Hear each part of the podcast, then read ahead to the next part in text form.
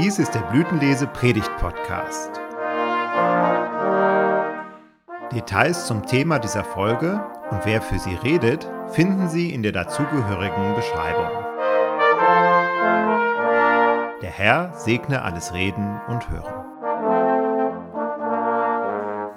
Gnade sei mit euch und Friede von Gott, unserem Vater und dem Herrn Jesus Christus.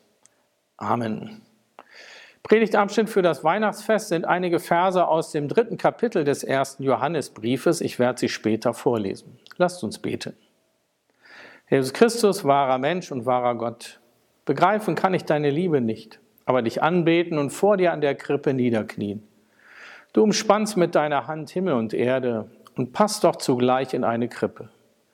Komm auch zu uns, zieh durch dein Wort in unsere Herzen ein. Amen. Stellen Sie mit Ihrer Gestaltung der Weihnachtskrippe das Geheimnis der heiligen Nacht dar. Liebe Gemeinde, so lautete die Ausschreibung eines Wettbewerbs, an dem sich zahlreiche Personen beteiligt haben.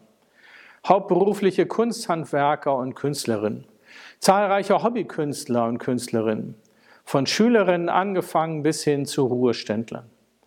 Über 140 Objekte dieses Wettbewerbs sind zurzeit in Telgte, einer Kleinstadt bei Münster, ausgestellt. Vor drei Wochen habe ich diese Ausstellung besucht. Eine Darstellung, die von Annette Hiemens, hat mich beeindruckt, weil die Künstlerin das Geheimnis der heiligen Nacht zum Ausdruck bringt, ohne, ohne dass Maria, Josef und das Jesuskind dargestellt sind. Von dieser Darstellung will ich erzählen. Im Mittelpunkt steht ein Stall ohne Menschen im Innern, aber nicht leer. Auf einem Hocker steht ein Tablett mit einem angeschnittenen Brotleib, eine Traube mit Weinbeeren, ein Weinkrug. In der Ecke stehen Holzstäbe. Bei näherem Hinsehen erkennt man alle in Gestalt von Kreuzen und auf einem von ihnen sitzt ein Buntspecht. Stroh liegt neben einer leeren Futterkrippe. Da hängt eine Wäscheleine und daran große und kleine Leinentücher. In einem Korb liegen frische Windeltücher und daneben sitzen eine Katze und eine Maus friedlich beieinander. Außen an der Stallwand ein Apfelbaum mit Früchten, die schon zu Boden gefallen sind. An der anderen Wand ein Graffiti, eine Sonne, die Buchstaben A und O. Die Kreide darunter liegt auf einem Baumstumpf. Ein Dornbusch ist da und eine leere Zinkwanne. Auf dem Dach eine Taube mit geöffneten Flügeln. Durch das Fenster in der Rückwand schauen drei Personen in den Stall und bestaunen das Geheimnis der heiligen Nacht. Denn die Gegenstände im, im, Stall sind allesamt Symbole, die auf die Gegenwart Gottes mitten unter uns hindeuten, auf seine Gegenwart in unserer Welt. Das Tablett mit dem Wein steht für das heilige Abendmahl. Der Specht ist ein Christussymbol. So wie ein Specht die Würmer frisst, so hat Christus in der Auferstehung und im Kreuz den Tod besiegt.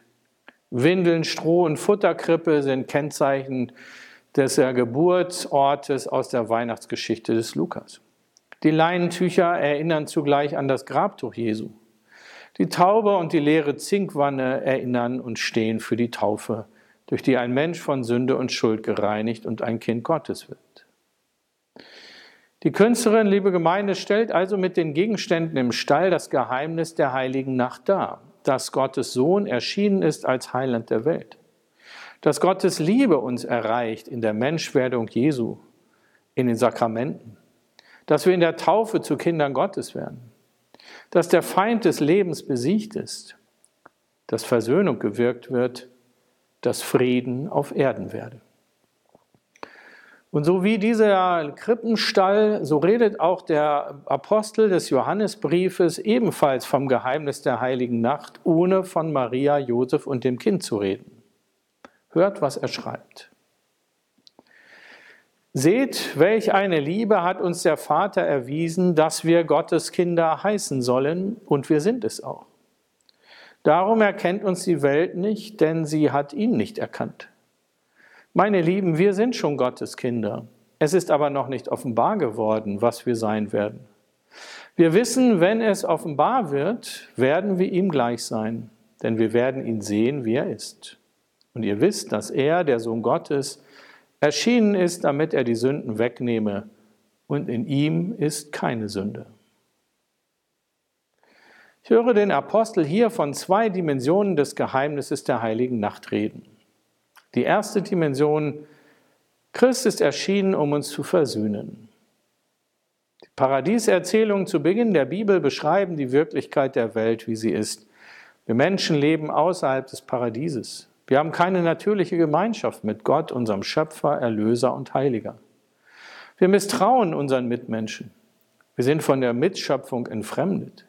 In jeder Hinsicht also Trennungen und Spaltungen. Genau das meint in Sünde leben, fern von Gott, in Trennung leben. Diesen Zustand kann nur Gott ändern. In der Menschwerdung, in dem Kind in der Krippe passiert das. In ihm wird Gott Mensch.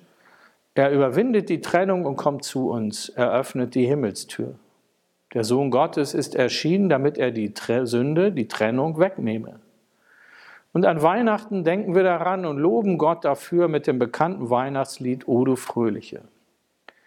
In zwei konzentrierten Sätzen wird in diesem Lied das Geheimnis von Weihnachten formuliert. Welt ging verloren, Christ ist geboren und Christ ist erschienen, uns zu versöhnen. Alles andere in dem dreistrophigen Lied ist Aufruf zur Freude und zum Gotteslob. Freue dich, o Christenheit. Die zweite Dimension des Geheimnisses der heiligen Nacht ist, wir werden Gottes Kinder genannt und wir sind es auch, auch wenn das noch nicht in Herrlichkeit offenbar ist und wir oft selbst daran Zweifel haben. Was an Weihnachten geschehen ist in der Menschwerdung Gottes, kommt uns in der Taufe zugute. Gott nimmt uns an Kindesstatt an, er schenkt uns Vergebung und Versöhnung und einen Neuanfang. Um das zu illustrieren, will ich von Gertrud erzählen. Sie ist 63 Jahre alt und sie sitzt am Weihnachtsabend in ihrer leeren Wohnung und das Herz ist ihr schwer. Doch sie rafft sich auf, um wenigstens die Christfestbar ihrer Kirchengemeinde zu besuchen. In ihrem Kopf sind die Gedanken, warum da sie jetzt so alleine hier sein muss und was sie alles falsch gemacht hat. Dabei ist Weihnachten doch immer ihr wichtiges und liebstes Fest gewesen. Als kleines Kind hatte sie eifrig die längsten Krippenspieltexte auswendig gelernt und fehlerfrei aufgesagt. Später hatte sie das ganze Haus in wundervollem Glanz erstrahlen lassen. Nicht nur, weil man das so machte, sondern weil es ihr wichtig war. Weil sie dachte, der Christus soll sich wohlfühlen, wenn er kommt. Sie hatte sich immer Mühe gegeben, ein besserer Mensch zu werden, ihr Leben lang. Ein bisschen dem Herrn Christus ähnlich werden, dachte sie. Und jetzt steht sie vor den Scherben ihres Lebens. Ihr Mann hat sie vor einigen Wochen verlassen und gesagt, ich halte mit deinem Perfektionismus nicht mehr aus. Seitdem bohrt der Satz in ihrem Innern. Und an Weihnachten wollten die Kinder lieber bei Freunden feiern, statt in ein Zuhause zu kommen, das nicht mehr ihr Zuhause ist.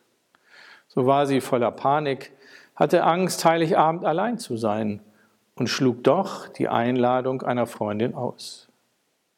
Nun sitzt sie hier, nimmt die letzte Kraft zusammen, um in die Kirche zu gehen.